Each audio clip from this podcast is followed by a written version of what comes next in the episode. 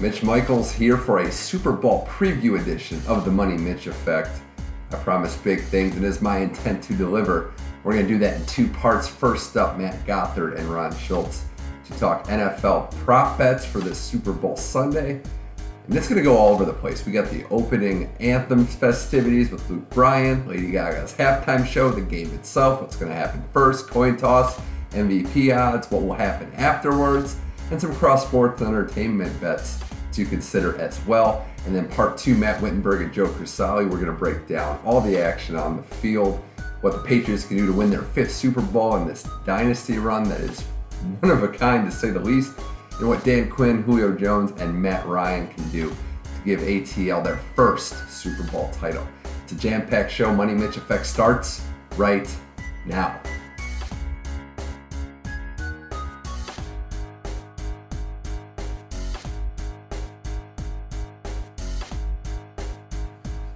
All right, now it's time for one of my favorite segments of the show, favorite of the year. It's the Super Bowl week, and it's not always just about the game. We're going to talk prop bets now. And with that, I brought back to the show, second time on, now officially a reoccurring guest, Matt Gothard. Matt, thanks for joining the Money Mitch Effect.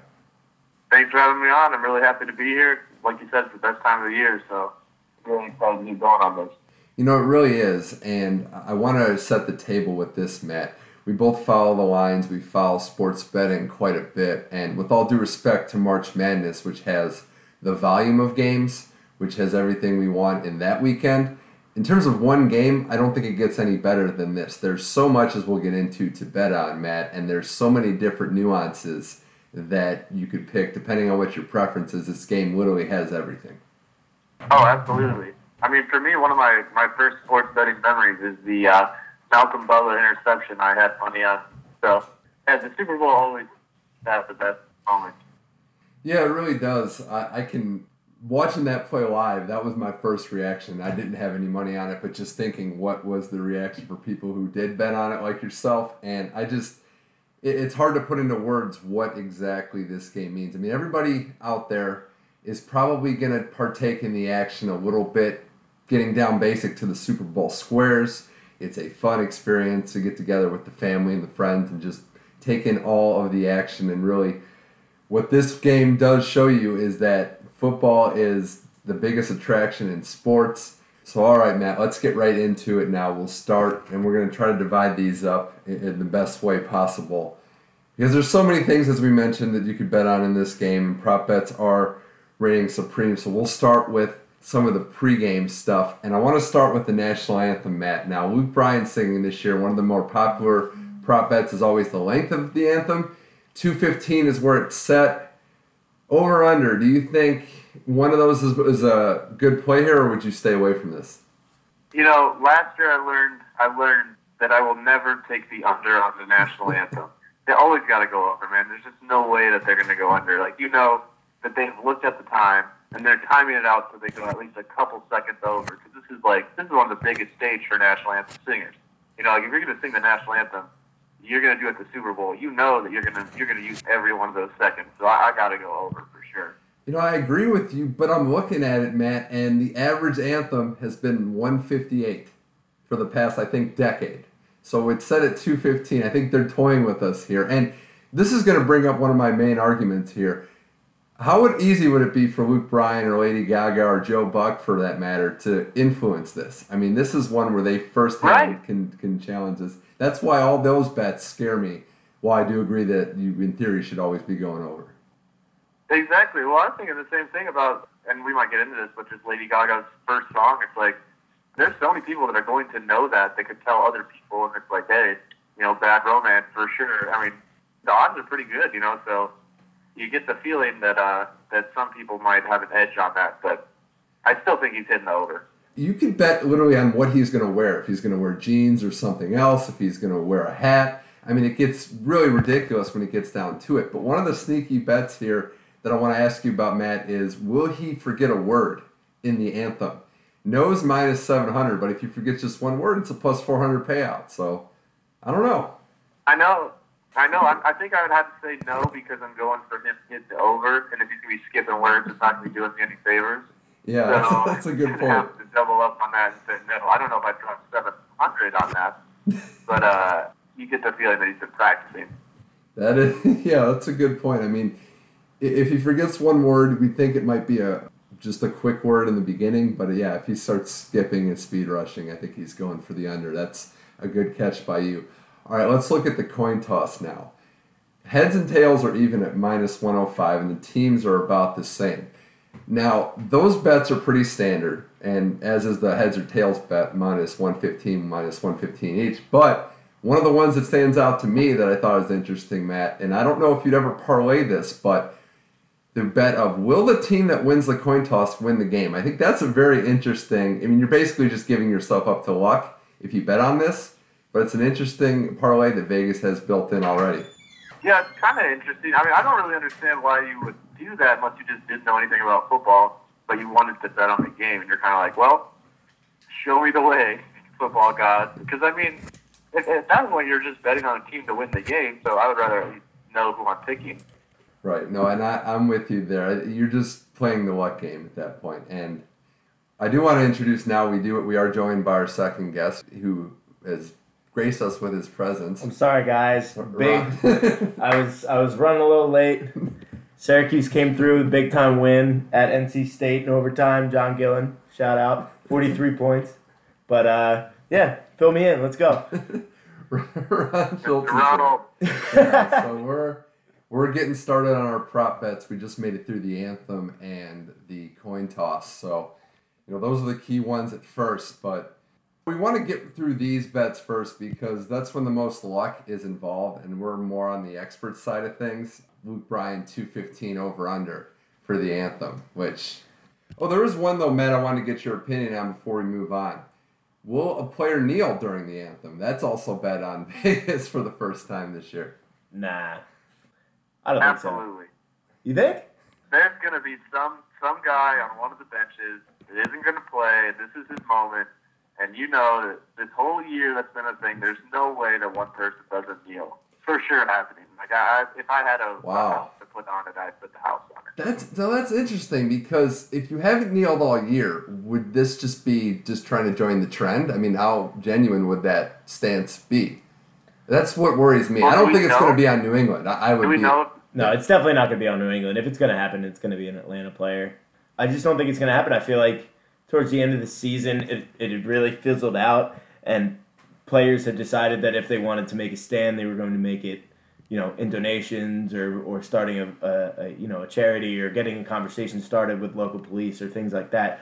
I feel like towards the last you know six or so weeks of the season, it really had fizzled out. Well, and, and I'll let you go, Matt, here. But the other, the only counter to Ron's point would be, I think we're giving the entire roster too much credit for, for being for being smart and knowledgeable on this. I think majority, yes, but all it takes is one person not really, you know, who wants to just do it just for them in that point. And I think what, what what we're not understanding here is that there's a chance that somebody kneels to tie their shoe or kneels to do something else. Like Yeah. it's not necessarily a protest. So I don't know whether that like is it kneeling for the whole anthem or is it just at some some point in time they're kneeling? it's true. Because I mean that's that's where we start getting in a gray area.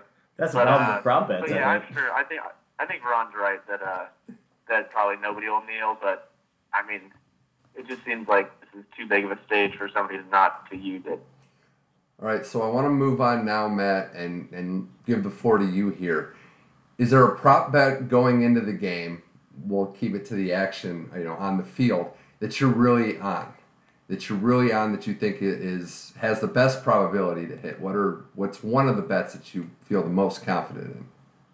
All right, so I won't give you my MVP just yet, but I will say the first touchdown score, I got Julio Jones. Okay. Now, I, here's something too, and I want to bring this up because all these things are tied together. These odds aren't set, as we all know. Not everybody that gamble, everybody that gambles knows. But you got to get on this early before the coin toss. And would that worry you if New England gets the ball first, Matt, and suddenly now they're now they're up against it, having to stop New England first? Yeah, I mean, I think I feel like New England's the kind of team that, uh, and I could be wrong because I really don't watch enough Patriots coin tosses, but I feel like they're the kind of team that doesn't actually want the ball first. Nope, But, they uh, prefer more than any team in the league. But I don't. There you go. So if I didn't even know that was a thing. That's awesome. Plus 750, I feel like they're going to at least give Julio Jones a look if they're in the red zone. You know, that's crazy. And, and I, I do agree with you that I, I think you look at it could be the perfect storm. You wonder, though, if somebody else on the Falcons is going to take that touchdown away from him. Also, and I don't have the stats with me, but as great as New England's dynasty run has been, they've actually started the first quarter of a lot of these Super Bowls pretty bad. They've been struggling Yep. out of the gates in a lot of these games. So I do think it's smarter to bet on a Falcon for this. Julio's at plus 750 for first touchdown scored, Ron. You have Devonta Freeman plus 800 along with Julian Edelman and Garrett Blount. Coleman at plus 1200. That's a sneaky one for me because he's been playing great recently and they're using him in the red zone. Yeah, I think Coleman's kind of the secret weapon for the Falcons in this game overall. If you're looking at you know a prop bet here, this might be a sneaky play, uh, one that just might fly under the radar because when you think of the Falcons, you think of Julio, and that's the obvious like target that the Patriots are going to have to key on. So I could totally see, you know, then they start crashing down on Devonta Freeman. I, I would be interested if they start trotting out both running backs at the same time run Devonta Freeman up the middle, Julio Jones on a post pattern, and then a little bit of a nice little sneak out by Tevin Coleman.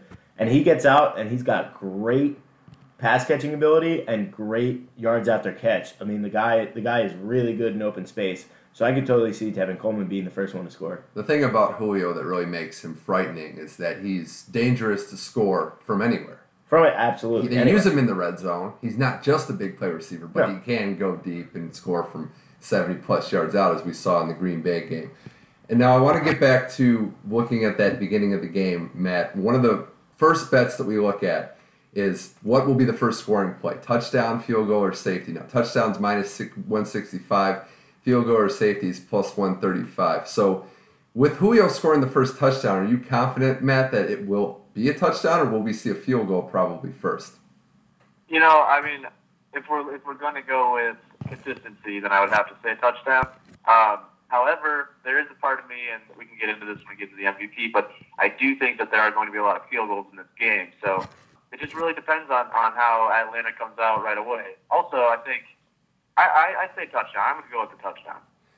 I think the only thing that makes touchdown not as probable as promising, while these offenses are amazing, this is the highest over under in Super Bowl history, I believe. It, I think it's at 59 right now. New England's red zone D is actually pretty good, and Atlanta's been getting better in the red zone at the end of the year. So it, it could be. We could not see the typical shootout that we're all expecting. Yeah, I totally agree. I think the Falcons kind of have a overlooked defense. I think they've gotten progressively better throughout the year, and people forget because of the amount of points that Atlanta's offense can put up, and Matt Ryan and Julio Jones and all the weapons that they have on that offense. That you know they have some weapons on defense. That kid Keanu Neal has really, really stepped up as the leader of that defense, even as a rookie, and he is a baller. Every time that there's a big time play that needs to be made for Atlanta's defense, he has been there to step it up. The secondary's been playing much better. You look at last week or two weeks ago when they had to play. I mean, Aaron Rodgers. Aaron Rodgers playing some of the best football. I mean, that the world has ever seen in those last eight game that eight game run that they went on. I mean, there was almost no one in the world playing better football than Aaron Rodgers at that point, and Atlanta held him in check. Granted, without a lot of his top receivers, but he had done it without them before. So I think people are sleeping a little bit on on Atlanta's defense. So I, I could agree with you that it, it, I think it could definitely be a field goal start the, to start the game. And, and I agree. And here's how I'll tie it back into the gambling side. You take into account New England's tendency to start slow. Atlanta can start hot. Their defense can start hot. Matt, I'm loving the Falcons in the first half.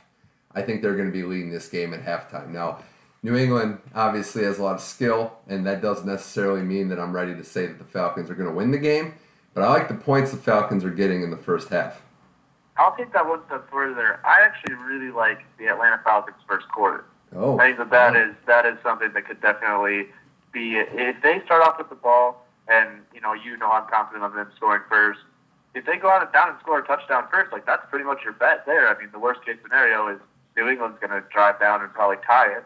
But if, if Atlanta scores first, like you're, that that's a first quarter bet that's pretty pretty easy money, especially because with those first quarter bets, the other team is not trying as hard to win that time period. You know, it's like that is one like for the end of the half, the Patriots are still going to try to score probably, but for the end of the first quarter, the Patriots are not going to change their game plan. So I definitely could see the first quarter being an Atlanta Falcons easy money moment, or it could be horrible and you could lose all your money. So be careful on that, I guess. Hey man, be positive. Be positive. What's the best strategy here? To just take as many bets as possible and just throw them away. You'll eventually win. Because you'd think that, but I mean, the odds are not always. I guess that's kind of how people develop should go gambling on. addictions, right? I, I wouldn't know anything about that. I don't think that would either. All right, uh, Matt Gothard, Ron Schultz, Money Mitch effect, and I think now's a good time to switch topics to one of the best things to bet on in the Super Bowl, the halftime show.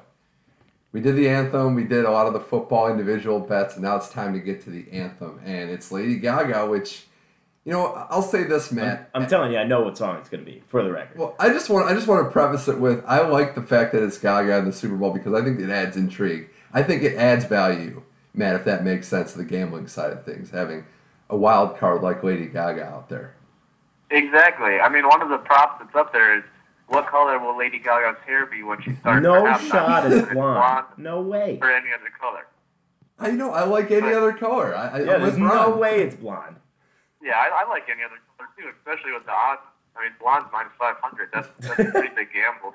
Yeah, what's the point of gambling on that? Well, all right. So we've Gaga at the at the halftime show, and one of the best things, as Ron alluded to earlier, was what song she's going to sing first. Now, before Ron gets into his pick, I think the fact that she is a wild card and she might not have her set list planned until the day of adds intrigue. dude, they set up this show for weeks. What are you talking about? The I- dancers have to know where to go. There's no way. I don't see. I'm I'm giving her more creative control. She made about a hundred million dollars. I think if she went last year. I think if she wants to change songs the day of, it's like Prince. Well, then you end up with a left shark thing, and then we're all happy.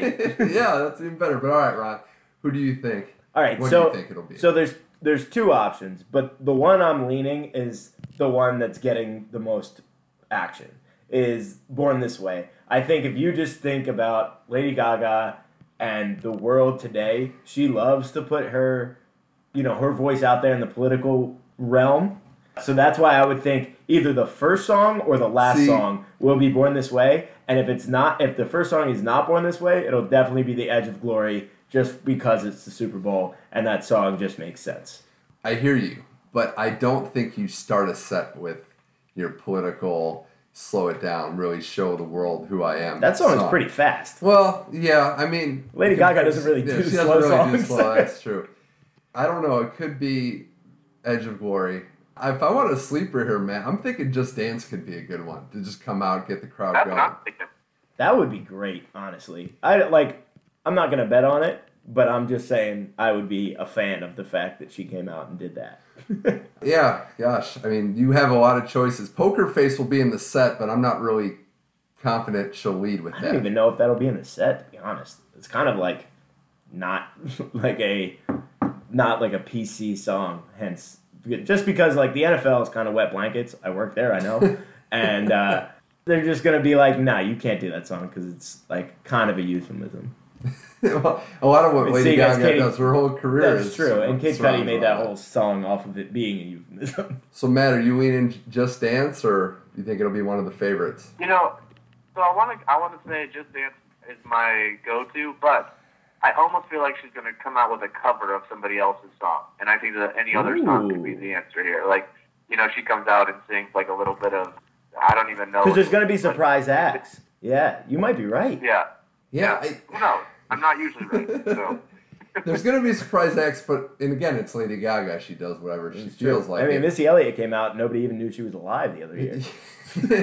yeah, I think Timbaland knew, but that's about it. But usually you bring out the act about halfway through. But Gaga could, because she's a Yeah. wild card, could say, "I'm going to start with something weird." I I, I hearken it back to Bruce Springsteen's performance, where it's somebody. Obviously, I'm not comparing those two musically, but they have lengthy catalogs and different, I guess, genres within what they do. Yeah. they could just take it in an entirely different direction. So it's hard to it's hard to bet on. That's what that's what we've summarized here in a lot of what we talk about. But it's hard to pick here because she could take this performance in about five or six different directions. Well, long story short, you're just telling us that it would be way better if Bruce were doing the sprint, doing the halftime show. Or Prince, I miss him too. But yeah, go on, go on, Matt. What were you gonna say?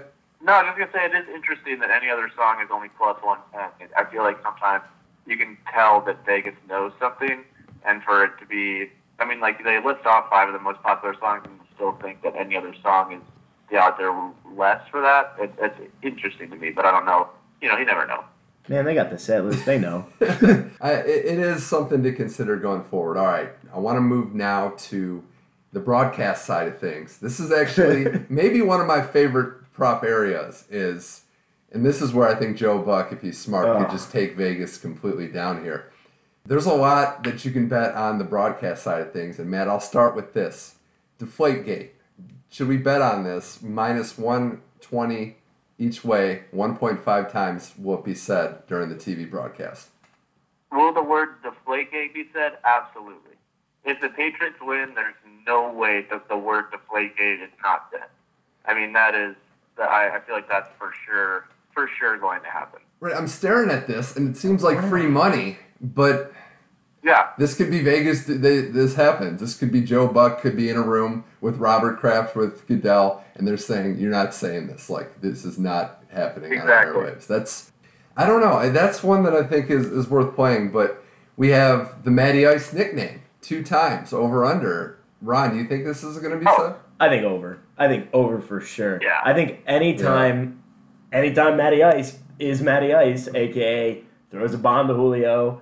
You know, he ran for a touchdown last game. I mean, he the guy can flat out play, and it's way cooler to say Matty Ice than Matt Ryan. And they're gonna fall back on it, just like any other broadcaster would.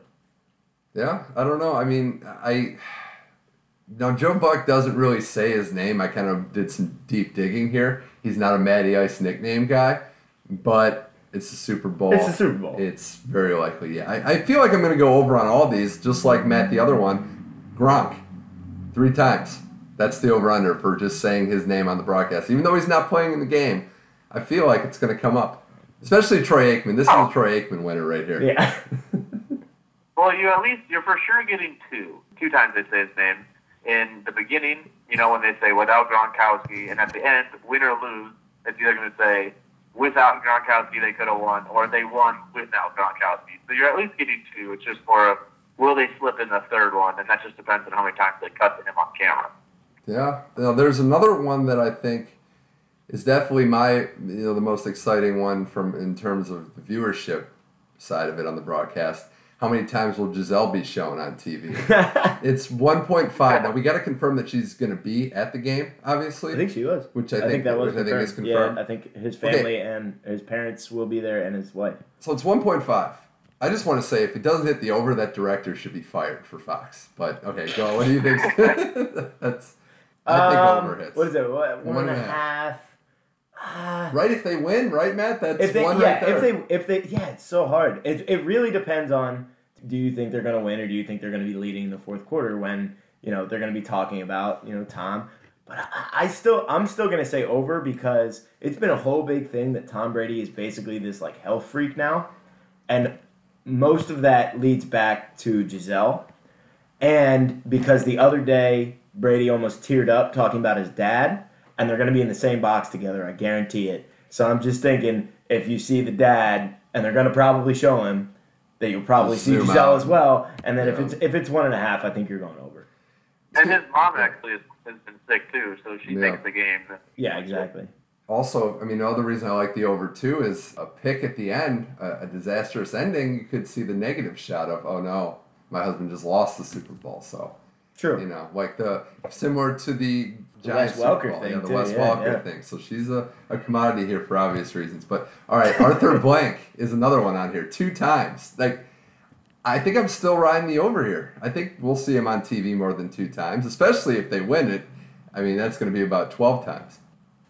I'm definitely going to take the over on that because I feel like we're going to be seeing Robert Kraft enough, and they're definitely going to be coming to the box. I, I got to think over, especially like for every touchdown. See, here's where it doesn't even matter if they win or lose. I think the game just has to be competitive. He's got that old Yep. school, old school Jerry Jones mentality of he's a sidelines guy. If the game's competitive late, he's getting down onto the sideline. He, he's going to be there. He's going to be hovering right over Dan Quinn's shoulder, just peeping in on the uh, on the play calls there. All right, Matt Gothard, Ron Schultz, Money Mitch effect, Super Bowl prop bets. Let's get to I think what we think is the main attraction. That's the MVP odds. And Matt, I know you're pretty high on one player in particular. The odds here are very interesting for a lot of these guys. Now, quarterback's obviously getting the brunt of it.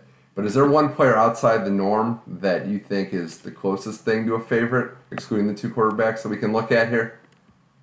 Well, I personally put down my bet for the MVP yesterday, and a lot of people are going to call me crazy, but just give me a second here to explain it. I got Stephen Gostkowski winning the MVP for Super Bowl. Whoa, and You're a psycho. You are a psycho. The the Atlanta. Well, first of all, the Patriots already have a Super Bowl MVP kicker when uh, they already given it to one. Right, so Vinatieri it's not one. out of the norm. However, I don't. Uh, did he I win though? Here's, here's what happened. I think Vinatieri won one. What's up? I don't. I, think Vinatieri won I don't. Yeah. I don't think. I think they gave it to Brady, even though he threw less than hundred yards in that first Super Bowl. I yeah. I think Brady got the first two, and Deion Branch got the third. But I don't want to. I don't want to just ruin your whole ruined argument. his whole argument. No, no, you're not ruining my argument at all. Okay. All right, here's what I'm thinking. All right, so the Atlanta Falcons have a very high flying offense, right? So the Patriots already to come in this game trying to slow it down. They're going to try to grind this out. They're going to try to hold on to the ball. They're going to try to make sure that they keep Matty Ice on off the field. And I think this is going to be a field goal heavy game. Okay, so if we get Gostkowski three three field goals, including the game winner, I think it's very very possible that he wins Super Bowl MVP. Probably not going to happen. However, I just put nineteen dollars down to win thirty five hundred, and if it does happen, you're going to be super happy. So I, I'm to go out on a limb, on a limb and say Gostkowski takes it. See, that's the name of the game. I think we're all. I'm glad you you, you explained exactly why we do this because even what looked like the dumbest bets, the payouts if they just randomly hit, could be insane. You could get, I think, about ten grand if you bet like ten on the Patriots scoring exactly two points in the game. The odds mm-hmm. are just that'll never happen, but it's worth a shot if you feel like it. I don't know Gostkowski though. I'm looking at position players. It's going to be hard to do the defensive thing again that Von Miller did winning the MVP because I think it's not going to be a defensive struggle. I do think there is some consideration for Julio Jones, and this is why I say I know the quarterbacks to probably win are going to have to have great games. But Ron, if Julio is just beasting, if he's unstoppable, even a good Matt Ryan game might hesitantly, but it might get trumped by what Julio's doing. Yes, yes, I think there's a possibility. Plus seven fifty. It was plus fourteen hundred. A lot of money It- coming it- down. It's not it's not stupid money, but I don't necessarily think it's smart money because I think no matter what happens, if they win and Matt Ryan has a big day, Matt Ryan's winning the MVP. And and that's just plain cut and simple. The guy has done he's paid his dues. I'd say like I, I think he's one of the most well liked NFL players in the league. I think the media likes him, and I think for that reason, no matter how good Julio is, people are gonna say, but Matt Ryan put it there. Matt Ryan had him, you know, in the right spots. He put the ball in the right spots, and I, I think I know it's you know seems like you're not gonna win any money because you're gonna bet on Matt Ryan, but I'm just telling you, I really think Matt Ryan's gonna win the MVP. Still plus 275, which is a nice payout Right. for the second favorite in this game. And I think last week, or two weeks ago now, New England proved the receiver myth got bunk, debunked because Chris Hogan had one of the best games of the day, and Brady still won. Uh, he's coming in, won the MVP of the conference championship game. Even though Chris Hogan's plus 2,500, Julian Edelman's plus 1,200, you got to think Brady in that case. Yeah, I, I think if the if New England wins, but dark horse, like way out there, my version of the of the Gostkowski winning is Vic Beasley. I'm telling you. I'm glad you brought that up because a lot of money's coming in on him this week. He's been the the long shot that's coming in, and Yeah, Matt, I, I- I don't know. I mean, maybe, but this just seems very extreme to wishful thinking to think that Beasley could be the MVP of this game. Not, I mean, having a good game. I mean, he would have thing. to have a couple sacks, uh, probably three, four sacks, maybe maybe a sack fumble for it to happen. But it's a possibility. I'm not saying put your money on it. I'm just saying it's a possibility. One other player that's kind of sticking out to me as like a kind of a dark horse here is LeGarrette Blount. Um, Because yes, I think if uh, yes. if they totally shut down Tom Brady and Blount gets three touchdowns and a hundred hundred yard game, he could definitely get the uh, get the MVP. I think he's the. Only, I'll take it one step further. I think he's the only offensive player worth betting on other than Tom Brady. Every other player has to rely on Brady in some form. Even Dion Lewis is going to probably be catching passes too. But Blount could have one of those throwback monster games, and they could dominate Atlanta's D, which hasn't been great against the run. It's possible. I mean, anybody else, it's just a needle on the haystack, and you would also need the quarterback to throw picks in a winning effort, too.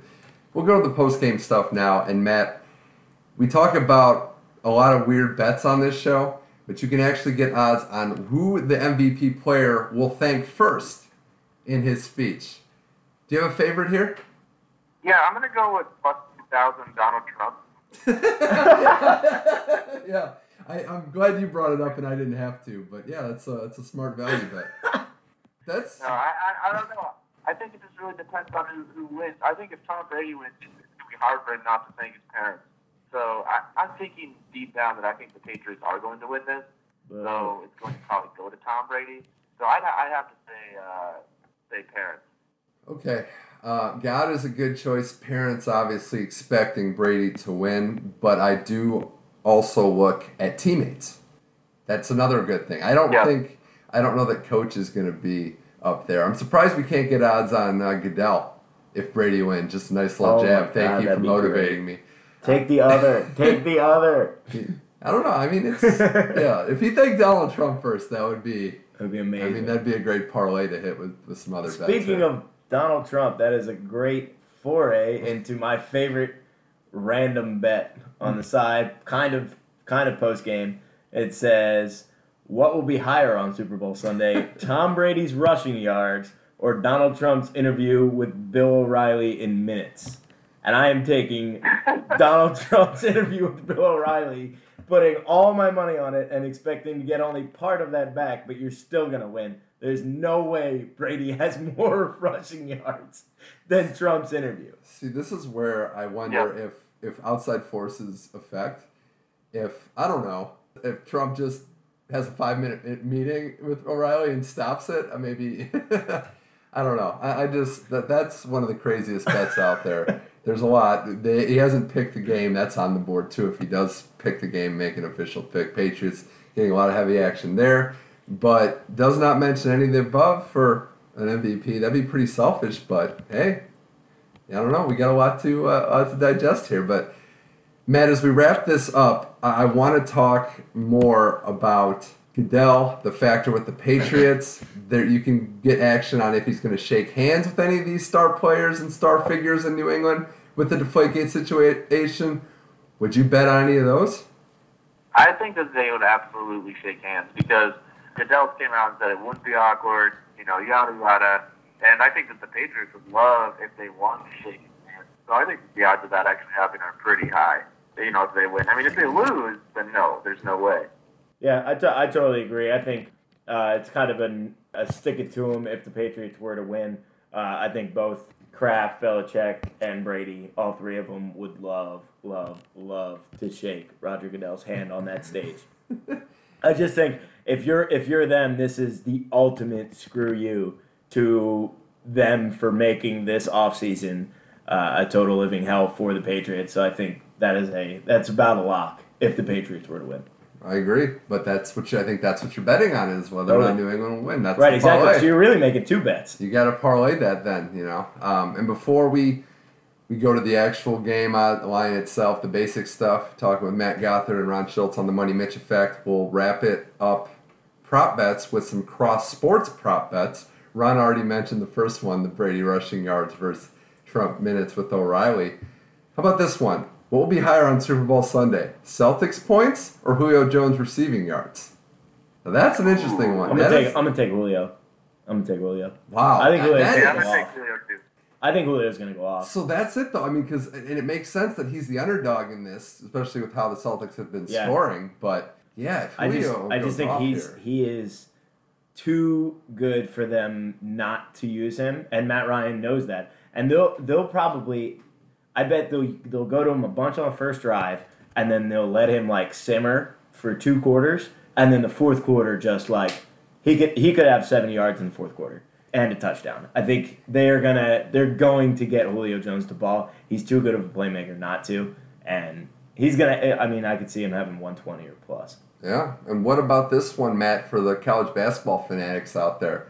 Higher on Super Bowl Sunday, Patriots points scored in the first half, or Dwayne Bacon, Florida State star players points scored all game. Ooh, I'd have to take Bacon, man. I, I think uh, I think that I don't see the Patriots getting 20 plus in the first half. So uh, I, I definitely got to go. I got to go Bacon. Yeah, I'm gonna I'm gonna lean Bacon as well, solely because I saw a headline today that said that America is facing a bacon shortage, and I think that you know it's time for guys to step up. Right, one of the ones I'm really on. that's great logic. I think that's good. I'm glad we ironed that one out in the most you know informed way possible. I would lean the basketball player too. I mean, I've, I've watched Bacon play a little bit, and I He's a good player. You're expecting a, a clear shootout if you think the Patriots are going to go for 20 plus in the first half. I agree. I'm all on the Falcons having less sacks in the game than Alex Ovechkin has points on Sunday. I'm thinking I'm going to find a way to to w- get hockey in there as well. And some of the other ones here, this one might be my favorite. Higher on Super Bowl Sunday, Matt. Patriots total points scored or Russell Westbrook? Ooh, I think I'm going to go Russell Westbrook. Me too. I, I don't think this is going to be a high scoring game. Now you could get even money on Westbrook. Now that's about a fair as as fair a bet as possible though, because Westbrook's not Yeah. always looking to score first either. So we're Yeah, not that's just true. He's got a couple of these. Everybody's freaking out because he's getting these triple doubles, and some of his triple doubles have been, you know, with 12 points. I yeah. mean, some have been, been, been Right. with 50, but some have been with 12. So Right. you never really know. Yeah, well, I I think you got to include one cross sport bet in your in your prop bet guide. I just to have some fun. agree. Yeah, just, just, have some fun. and to It's a monitor weird parlay. to monitor something outside of the actual game because it'll drive you nuts by the end of it. But Matt, before you know we we wrap this up, the matchup itself, Patriots are three point favorites in the overall game that opened as a pick 'em. Now Patriots minus three that are getting sixty eight percent of the action, and over under at fifty nine. I'll let you say it point blank. Which of these two do you do you wish to bet on, and how confident are you in your over under and spread pick? All right, so I'm going. I'm going to take this one step further, and I actually am going to jump on a minus seven and a half New England Patriots bet that pays out plus two hundred because I think that Wow. I think that the Falcons are in for a pretty pretty rude awakening. The Patriots are one of the, the hardest teams to beat out there, but especially in the Super Bowl. And uh, I, I just I definitely think that the Patriots are going to win this one. Plus, we've had we've had some shockers, Super Bowls in the last couple of years. I think this one might be kind of more of a cut and dry one. I think a De- Devonta Freeman early fumble could kind of put this one put this one on ice for the Falcons. So I'm gonna, I'm gonna take the Patriots minus three uh, for your question, and I, I think I'm gonna take the uh, the under. I think that the like I said earlier, the Patriots are gonna try to grind this one out, waste as much time as possible. They're not gonna be throwing downfield as much, and uh, so I'm gonna take the Patriots and the under. Well, you know, it was it started out as a basic question, turned into a graduate level explanation. But thanks for for breaking that down. Minus seven Patriots is interesting approach. I do have to say, you kind of threw me off though with all the Julio Jones is going to be a beast talk, and then oh, I'm taking the Patriots minus seven. Well, I'm still thinking that the uh, that the MVP is Gostkowski, so I'm all over. Yeah, You're all over the place, bro. Under under points here. too. Figure it out. Um, but I think the experience factor is huge. I think the start is going to be important. Ron, I'll let you get into your picks, but it's not wise to go under in this one, even though over it's great and these teams are high flying, but this is the highest we've ever seen Mhm. in Super Bowl history. And we know that there's some rust early on. Right, and I and I think uh, I think a lot of what Matt said was very valid, but now I'm gonna skip Bayless him and just go completely the opposite direction. I'm gonna go with the Falcons because I just think that they have been an underrated team all year. Um, they've been a good team for the last two to three years. Uh, and growing, kind of like we're now seeing the Raiders, you know, becoming this team. That was what the Falcons were, kind of like the last two or so years. They were that team waiting waiting, waiting for their chance, and their chance is finally here. And I think uh, it's time for you know the Belichick Brady dynasty to, to kind of end. I think this is this instead of going out with a bang. I think it would be more of a whimper. in this case. I just don't think that they can slow down the offensive weapons uh, that the Falcons have. So I'm going to go Falcons, and I'm also going to go over because I just think there's too many off like I said, too many offensive weapons in this game. So I'm going to go Falcons, not only cover but win the game. So I might take Falcons money line and and for it to take the over. Yeah, and this is another one for me. I, I think Falcons, the spread is actually perfect for how a lot of people view this game. It's a bump that you would get for basically having a home game. The Patriots have the experience in this game. If it moves one way or the other, that could influence a lot of bets. I think three's good. But if you get the Falcons three and a half to where they can lose by a field goal and still win your bet, it be something to see. I think the Falcons are going to cover this spread, but I'm still hesitant that they win this game. But and I'm with you, Ron. As Mo as, as much as I want to go to history, I want to see points. Right. And if you're betting, you want to have fun, and I, I know we can all be responsible like Matt in this situation. But I want to see points, and I'm going to go with Matt's, Matt's betting with his wallet. Me and me and Mitch are betting with our hearts. But the important thing well, is he's still betting. Oh, what the hell are you doing betting? yeah, that's true. That's true. Well, final words of wisdom, Matt, before we let you go. Uh, last minute advice yeah. for people looking to make some prop Absolutely. bets. Absolutely. The Gatorade is going to be red. Bull. That's right. We didn't get to that one. Red. I, you know what? you read my mind. I think red is a good color here because. Well, both it, teams have red. Yeah, exactly. I don't think Belichick's a Gatorade guy. I'm not. You know, he'll take it half-heartedly. I think that might be a ruling thing where he might just sidestep it, and Quinn will be all about you know the Gatorade.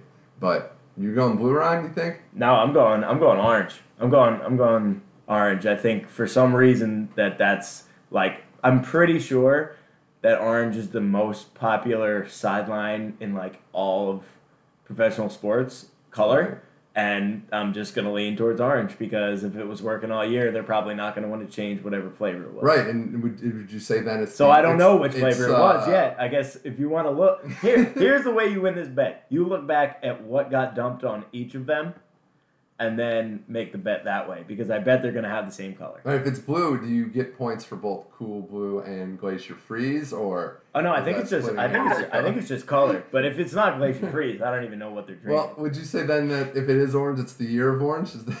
Yeah, I mean, it's the year of the rooster. Roosters are orange. Go orange. There you go. We won. right. I could. I mean, we're gonna. we're getting off topic. out of it, but okay. Oh, there's that. there's that too. But all right guys, Matt and Ron, thanks for joining the show. Really appreciate it. This was fun. This was a good uh, experience before we lose a lot of money. Yeah, right. Absolutely, and I'm not going to lose. Hooray for Matt! You go. There you go. thanks again, guys, for doing the show. Thanks, man.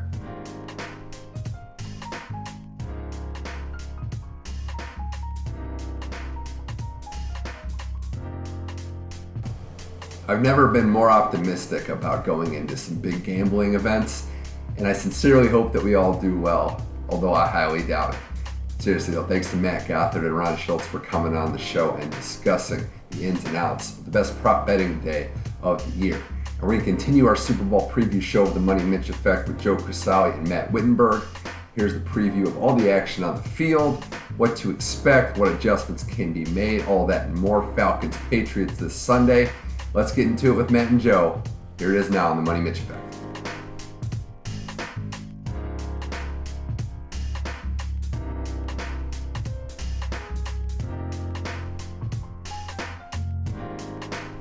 Now it's time for our Super Bowl game preview.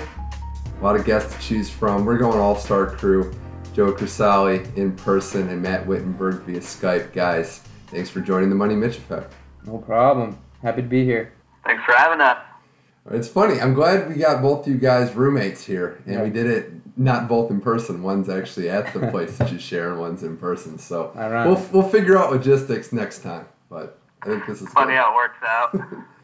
All right, so we got the Patriots and the Falcons, an exciting game, two high-powered offenses, and I'm going to start with this because everybody's hyping up how great of a game this can be, how great of an offensive shootout this is. Whit, I'll start with you.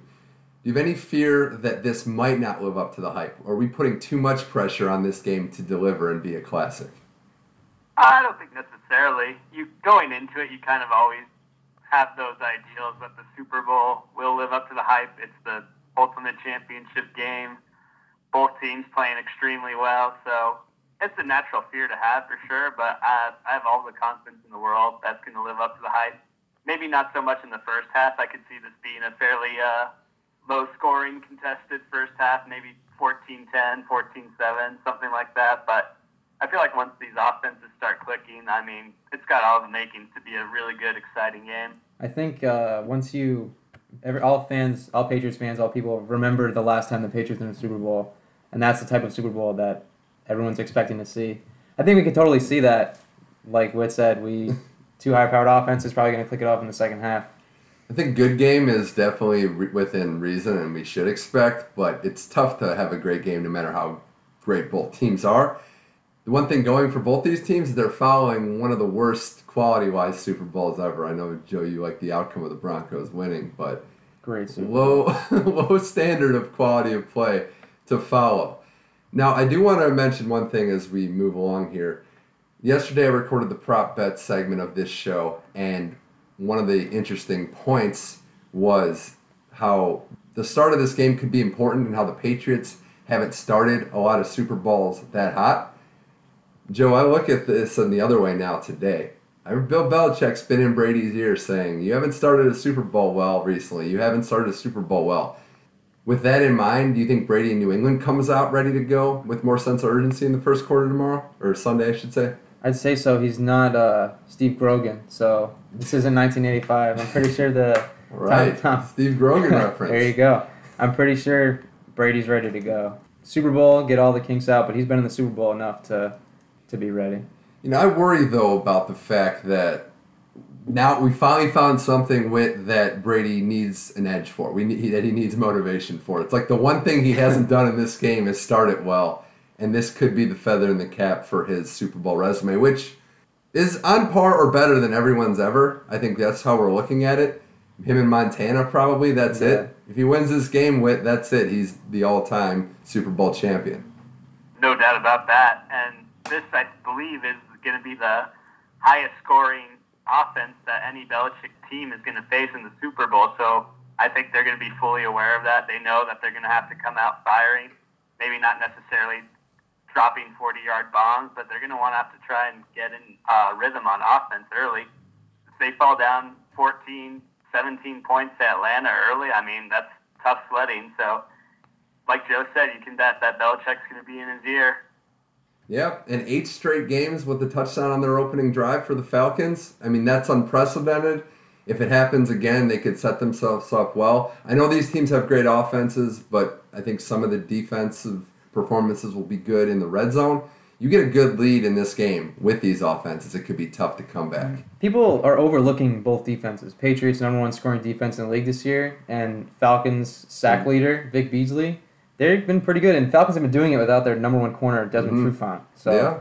No, and that's why I think if you get a lead in this game, like a big t- a two touchdown lead, it's not assumed that the other team can just come right back. That's my perspective of it. Is if you jump on, if a team jumps up early or capitalizes off of a turnover, it could be bad. Now, I do want to talk about the New England side of it and one other area with, and that's you mentioned the Falcons are the highest offense that the Belichick Patriots are facing in, in their Super Bowl history.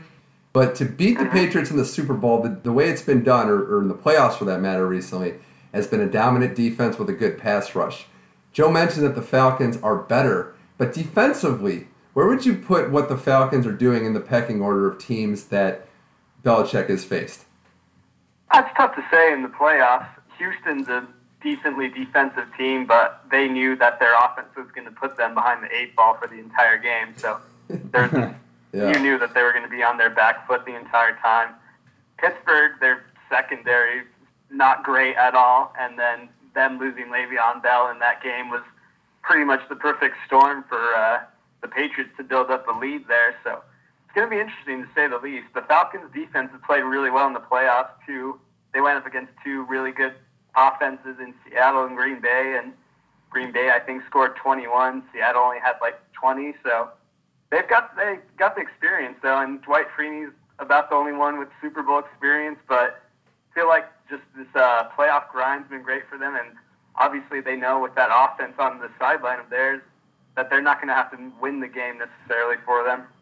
Yeah, well, and the other thing I'd add to that is just don't play zone, right, Joe? I mean, just you can't. Pittsburgh had the worst approach to going up against Tom Brady. We're just going to sit in our zone and let this all-time great quarterback Pick us apart. Pick us apart. I, I think the Falcons aren't a highly touted secondary, but they're good enough. Some zone, some exotic disguises, but you gotta stay out of the zone as much as you can. The thing is, though, are the Patriots like we're talking about how great the Falcons' offense is? The Patriots' offense is just as ridiculous as Even, the Falcons' with, even without Gronk. Without Gronk, they got Bennett, who is playing with a broken ankle somehow. I don't know how you even walk on that thing. But you got him, and you got Hogan, Edelman, Mitchell is coming about, Amendola if he's there, and they got Floyd if he even suits up in the game. Who knows? But if you play zone against him, we saw what Chris Hogan, tie him and Julio Jones had the same amount of receptions and yards, nine catches, 180 yards, two touchdowns in the championship games.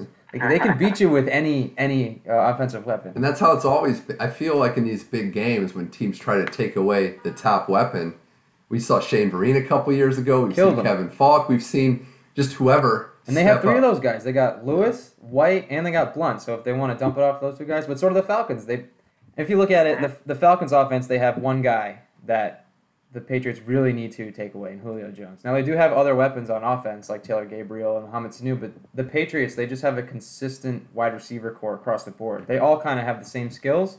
Edelman's more of just a slot guy, but Hogan will beat you deep. So the Falcons have a lot to handle. Yeah, I'm I'm excited to see this. I, I want to switch topics now, talking with Joe Crisali and Matt Wittenberg on the Money Mitch effect. When I'll talk to you about this in particular, the Falcons are coming into their first Super Bowl against a team that's played in the game more than anyone. How big of a factor do you think nerves will be for this team that, while they know they're good and they know they can play with and potentially beat the Patriots, they've never been in this game before. They've never been on a stage as big as this one. That's a fair question. Uh, second Super Bowl in franchise history, but obviously none of the guys on this team were around in '98. But Yeah, true. yeah, I think you can definitely see some of the early nerves, no doubt. If they have a quick three and out or some quick early miscues, I guess that's almost to be to be expected. Obviously, they're going to want to jump out to a fast start, but you never know once the lights come on how you're going to react to it. But I would say that Dan Quinn's got the experience being a head co- or being the defensive coordinator with the Seahawks in their last couple Super Bowls. So Yep. I think he's going to have them really well prepared, ready to go. But yeah, don't be surprised if there's a quick three and out or maybe a couple of early Matt Ryan misfires. But I think once the pace of the game picks up and once they're like actually fall into rhythm, they should be okay. Like you said, Dan Quinn, Super Bowl experience. He's been in three of the last four Super Bowls. Right, but this Matt is a little Ryan- different though. Matt- this is a little different running the ship instead Matt of being first Ryan mate. and, and Matt Ryan is more of a leader compared to any other quarterback I've I've watched or listened to. He really rallies that team around, and they they believe in him. So I guess you know that's true. I did forget the '98 Super Bowl. I think I didn't. Eugene Robinson is happy that I forgot it, but you know I did forget that game just now. I think Chris you, Chandler. and Chris Chandler, Tim Dwight, yeah, shout out to the Dirty Birds. Um, I don't know how we got off topic there, but no, I think Dan Quinn is the one area where I'm wondering him in this game against Belichick. That's where I don't know if you might see the nerve factor because he is coaching a team in the Super Bowl and he got there much faster than expected. Belichick is the master. We know how little nuances of the game Belichick can kind of exploit and really, Joe, take advantage of some of these coaches that don't know what they're doing. I like Quinn. He's done good, a great job this year. But him against Belichick in crucial moments of the game, I'm really interested to see how that one pans out. Bill Belichick is. I mean, if you're Wait Dan Quinn, it. you're going you're going against one of the greatest coaches ever In any sport. in any sport. But Dan Quinn, you can't rip on Dan Quinn. I mean, No, it's just sec- the unknown. It's the unknown factor. second second year head coaching the team brings him gets him to the Super Bowl. I'd say he's he's on his way to being a great head coach, but Bill Belichick is just unreal. I can't like he's just, he gets in the Super Bowl and he's just he just keeps doing what he's been doing all year. They just don't lose. And Wit, how big? We'll we'll do a little aside here. How big of a clown is Kyle Shanahan making Lane Kiffin look right now? hey, he was able to stick it out, see his see the journey out to the end, and who knows if uh, Lane stuck around, uh, Bam is probably celebrating back-to-back championship again. But yeah, it's an interesting parallel for sure. And then obviously the whole uh, Saban to Belichick comparisons that you hear all throughout the year. So yeah, Right. those two are obviously masters of their respective crafts. Those are like if you had to pick one college coach, one NFL coach to lead you in a championship, it's going to be Saban Belichick every time. Has to be. Not going to have Saban in the NFL though to lead your team. Yeah, two, two different disciplines, two different areas of the business world is how I'd like to describe it. One guy's good at one thing. Belichick might be good at college too, but we know Saban not so much at the pro level. That'd be interesting to Yeah. see, though. Belichick leading a college team. Uh, Wonder how he could recruit. Yeah, I don't know. That, that's the interesting side of it. Uh, the recruiting factor, what his what his way of doing it would be. I don't know. Maybe a couple lobster not dinners exactly the most uh, personable guy, but then again, neither is Nick Saban, so I guess you never know. You never know. Well, we'll get back to the action on the field. And Joe, I want to take a look at this Atlanta offense that you alluded to. Matt Ryan, his numbers over the last six, seven weeks are virtually unprecedented. He's been dominating the game. He's got a lot of weapons here. And we're talking about what Belichick might do to combat them with Julio Jones being at the top of that list. What do you think Atlanta's game plan is going to be going in to set their tone? What can they do to put themselves in the best chance to succeed? I'd say they come out firing. Do what they've been doing all season. Just Throwing it. throw it, sling it. You got Julio Jones, the best receiver on the planet. They he was even asked at media day if he thinks anyone can cover him, and he said no. So And he did it weirdly enough. He did it in a respectful way. Like he didn't say like he didn't go on a rant. He didn't go on a tirade. He asked. He repeated the question. I did not. I did not. I did not. No, I don't think that is. I don't think anyone possible. can cover me. But they have all the weapons. They have Tevin Coleman, Devonta Freeman in the backfield. They got Taylor Gabriel, Mohamed Sanu, Julio Jones. They just have to get it to their playmakers, and that's what they've been doing all year. I would agree with you. I would also add though that the one thing they don't want to do that if I was Matt Ryan, I wouldn't be trying to do is always go for the home run ball. Yeah. It's going to be so easy, especially you're amped up in this game. We've seen it with a lot of great quarterbacks to come out firing, seeing weaknesses in the defense. But with they have all these weapons and they can spread it out and put together some long drives. I think that might be the best way to go here. I know the big plays are great and they might need a few of them to win, but they put together some six, seven minute drives. They're also keeping Brady on the sideline. Yeah, it's similar to how they started the NFC Championship against uh, Green Bay with one of those long opening touchdown drives. Yeah, Until they blew them uh, underrated component of their offense has been their line, though. I mean, they've protected Ryan really well and opened up a bunch of the running lanes or check for uh, checkdowns for to Tevin Coleman as well. So I think you could see a couple of those like early dump offs, maybe draw plays get going until at least Matt Ryan gets into rhythm. I don't think you'll see a 60 yard bomb to Julio right out of the gate, but hey, then again, I might be surprised. Yeah, well, you got to also look at the other side of the coin here. And Joe, you have the New England secondary that's been playing better as of late. Not a lot of big names in there. They do have Malcolm Butler, and McCourty patrolling on the back line. What should their game plan be? Are they? You think they're going to really just try to take Julio out of it? Are they going to mix things up? What would you do? I mean, it's a tough task going against this Atlanta offense, but how would you assess what they need to do in the secondary? Well, like we said before, don't play zone.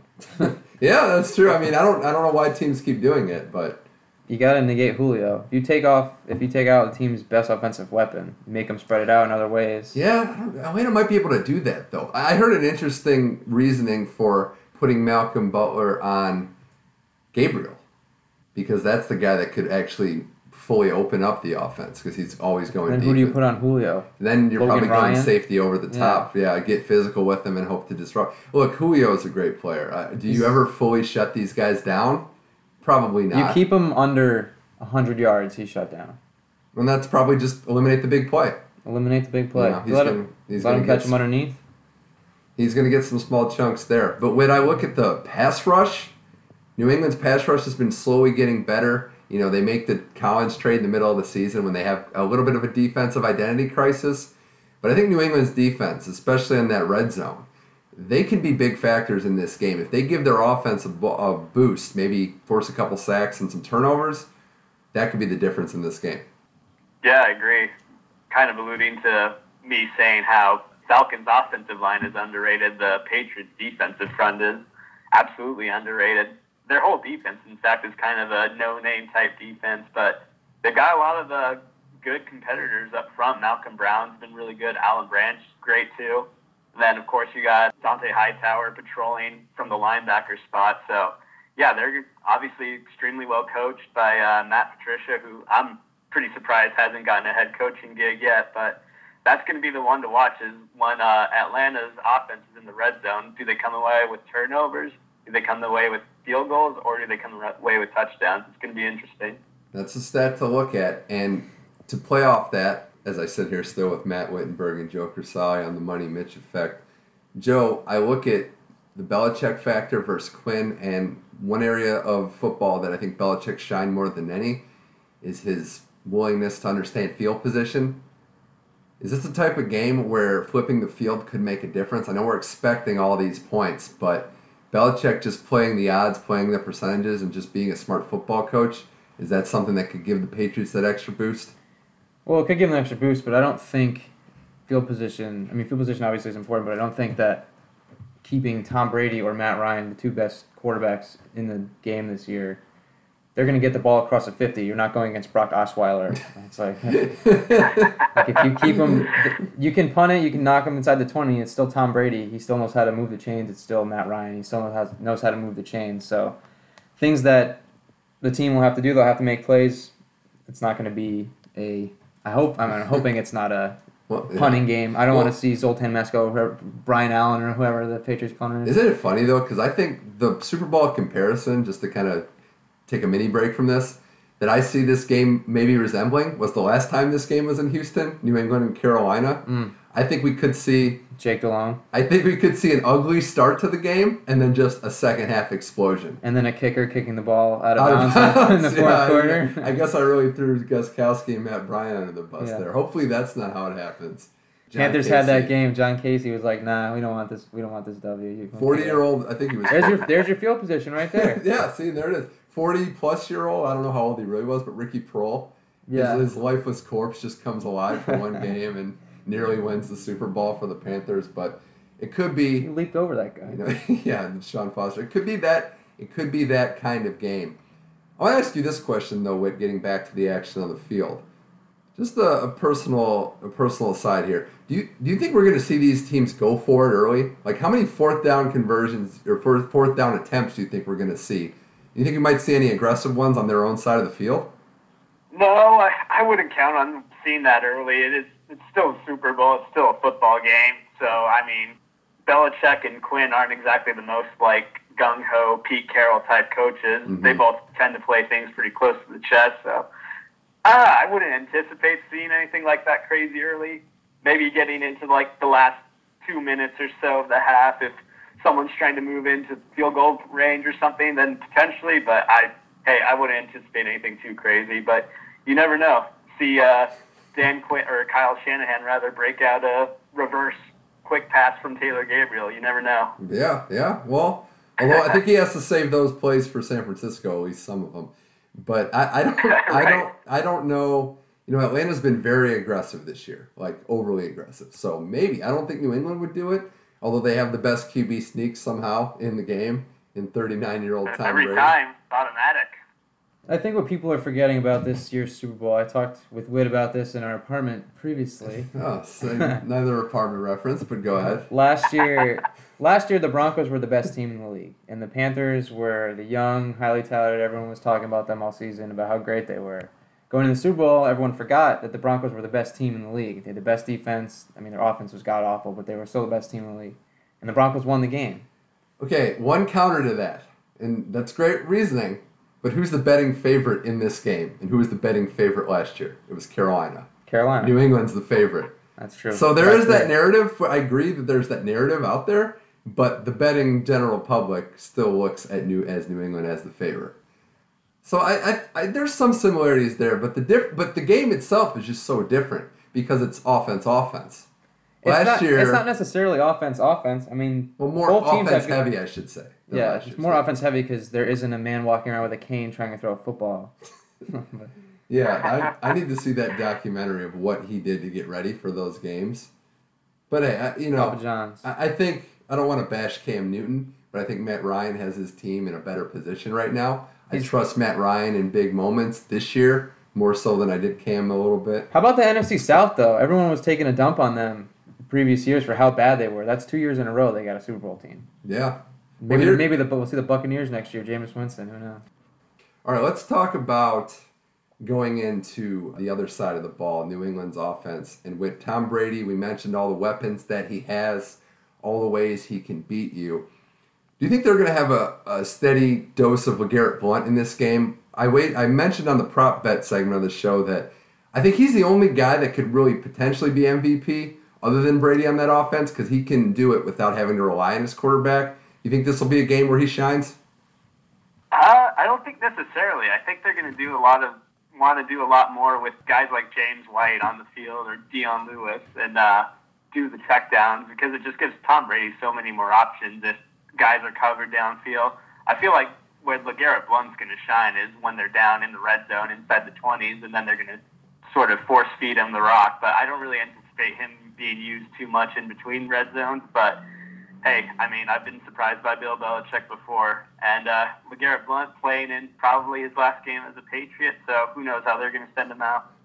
Yeah, it's a good point. It doesn't really feel like a LeGarrette Blount type game. It feels like the Falcons' defense, their strengths can be in neutralizing a running back like him.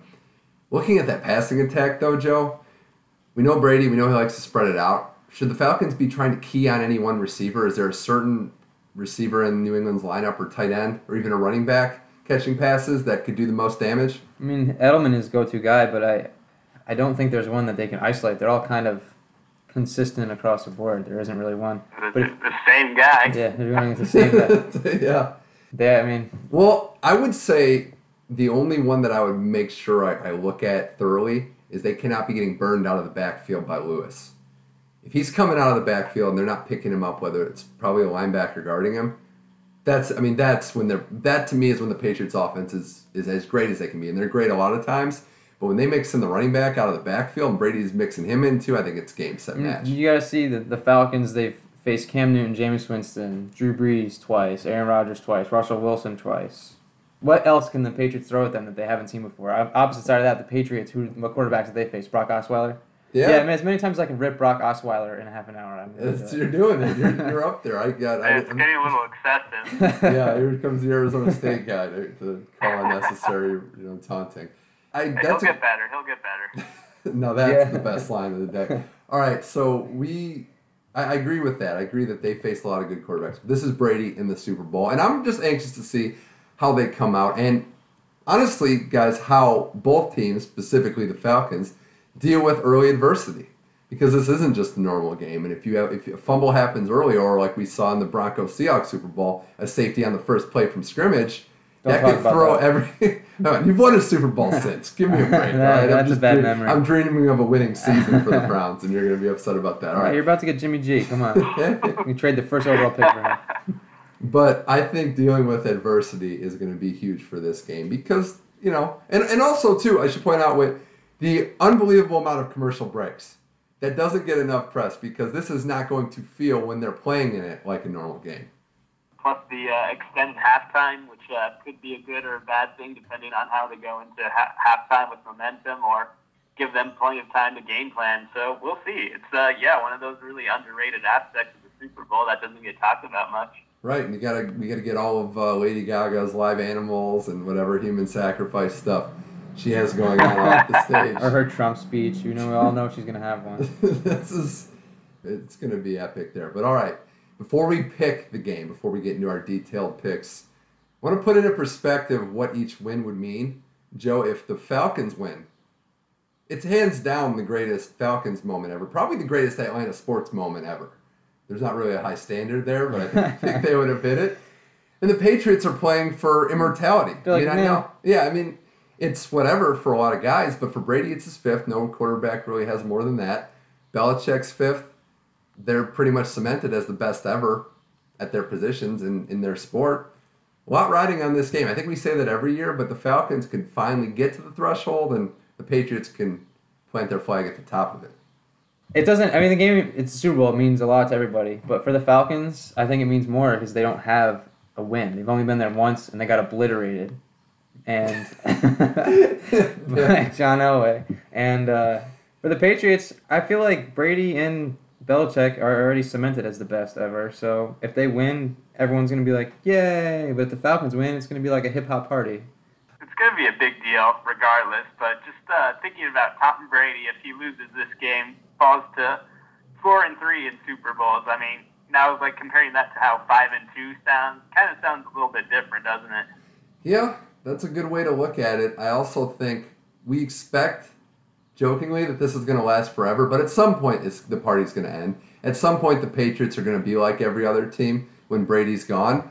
There is a reasonable chance that this is the last time we see Brady in the Super Bowl. I'm not saying probable, I'm saying reasonable. He's 39 years old. I'd agree. I I feel like this Super Bowl, aside from previous ones, like I, I mean, I said before there that there's to me still cemented as the best ever, but after I'm gonna bring it up after the whole Deflategate thing, Well, how that's one. great would it be for Tom Brady to walk up to Roger Goodell, look him in his eyes as he hands him a Lombardi Trophy? Like, what is he gonna do? Is he gonna hand him a deflated football and say thanks, or is he just that look? See, I would just play mercy. I would just make him cower and just hold on to that handshake as hard as you can. Oh, that that moment, like I, I'm not a Patriots fan, but that moment would be great to see. Just have to watch Roger Goodell hand the trophy to a team that he personally tried to keep out of the Super Bowl. Here's I don't think here's my prediction. It's Kraft. He gets the trophy first. The way it's my biggest problem. Why I like the hockey ceremony. They don't Among other reasons. You go to the players first. Yep. But this is gonna be it's gonna be an awkward moment between Goodell and Kraft. I don't think him and Brady would have any interaction. I want to see it. I want to I see. want to see. Tom Brady run up there, just walk up to him and just grab that. He's got to do what Connor Cook did. Just take it from him and don't just, Elbow him right just elbow him and just walk away with it. Yeah. Yeah, or he could, you know, he, there's a lot of ways he could do it. Take the trophy and break it over his back. Snap it over his just- knee. It's something like that. But all right, guys. Matt Wittenberg, Joe Crisali, Money Mitch Effect. Let's predict the game. Wit, I'll let you lead this one off. It's still Patriots as of now. Three point favorites with an over under 59. How does this game play out and who wins it? Ooh, I agree with you as far as the slow start goes. I kind of alluded to it earlier. I see this game being like maybe 14-10, 14-7 at halftime with not too many fireworks, but really picking up in the second half. This prediction sort of going off of like mostly what I want to happen as opposed to what I think will happen, but I'm going to stick with Atlanta 29-26. Matty Ice gets it done, drives him down the field. Matt Bryant kicks a game winner as time expires. Wow. You sure his leg will hold Oh, up? Te- Tevin Coleman for MVP. Okay. Oh baby. There we That's go. a- Shooters Ooh. are shooting today. Joe, before I let you go, oh, I, I forgot to bring this up before Wit went, but his prediction puts us now at 1912 guests that were on the show that responded to my inquiry. Falcons. That's how the picks went. Hmm. So Falcons getting more love from the guests of this show. But all right, your turn. Who who wins it? Interesting. Yeah. I'm gonna go. So let's see. Witt's got Atlanta. Everyone's got Atlanta. I thought about this a little bit today. I'm gonna go Patriots, taking the W, taking home the Lombardi. As far as score, I'm gonna say, whew, 36, 34. MVP Brady. Okay.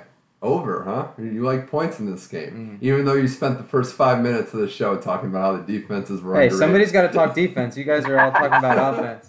Okay. Who that's says good. the defense can't score points? No, that's great. I'm going to start every show. I'm, I'm going to start every show with like hockey. This, this goalie's great. This He's going goalie's to give up eight goals tonight. That's that's That's how it that's works. the same logic. Okay, no, I, I understand. I think it's a reasonable expectation. I think What my score? play well. 38, 36? 36, Oh my goodness, that is Yeah. hella points. a lot of points. Well, here's how I see this game going, and I've and I've tossed and turned over this game like I'm getting ready for prom or something.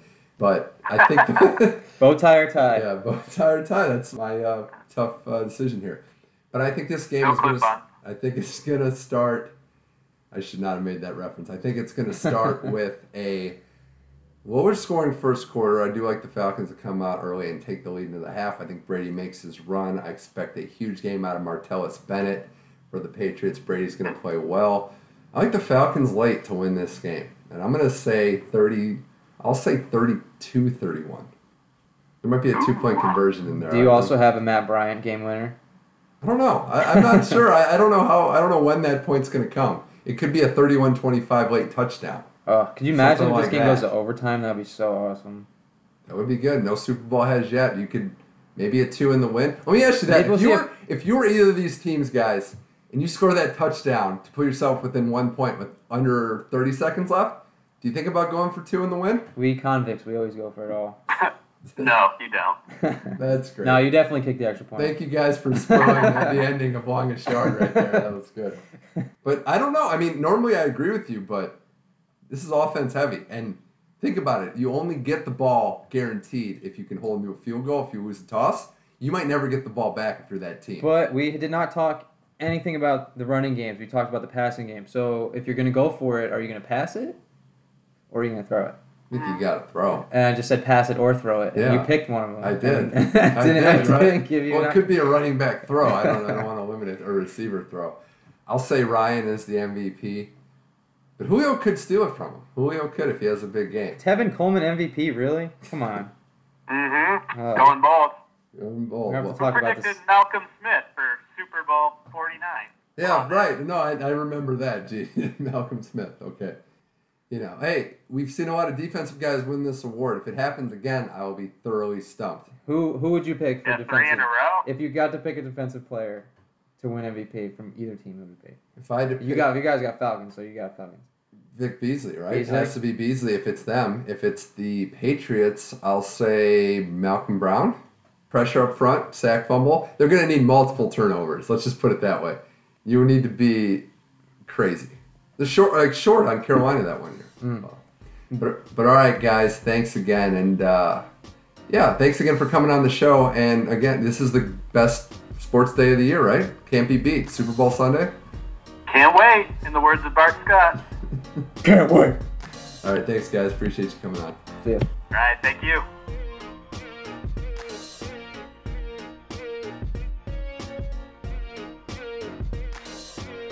An enormous thanks to Matt Wittenberg, Joe Crisali, Matt Gothard, and Ron Schultz for breaking down the biggest sporting event of the year.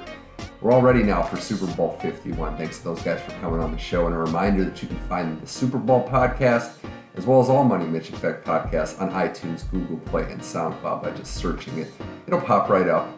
You can even search a little keyword there to kind of figure out what exactly you want to listen to. We go all around the globe to bring sports talk to you. We're all ready for this big game, and I appreciate everyone out there taking time to listen to this podcast. Leave a review or a comment. Let me know how I'm doing. I'm on Twitter, MoneyMitchM21. Got a couple more episodes for next week. The show goes on, the grind continues. Thanks for being a part of it. I am Mitch Michaels. Until next time, enjoy the game, enjoy sports.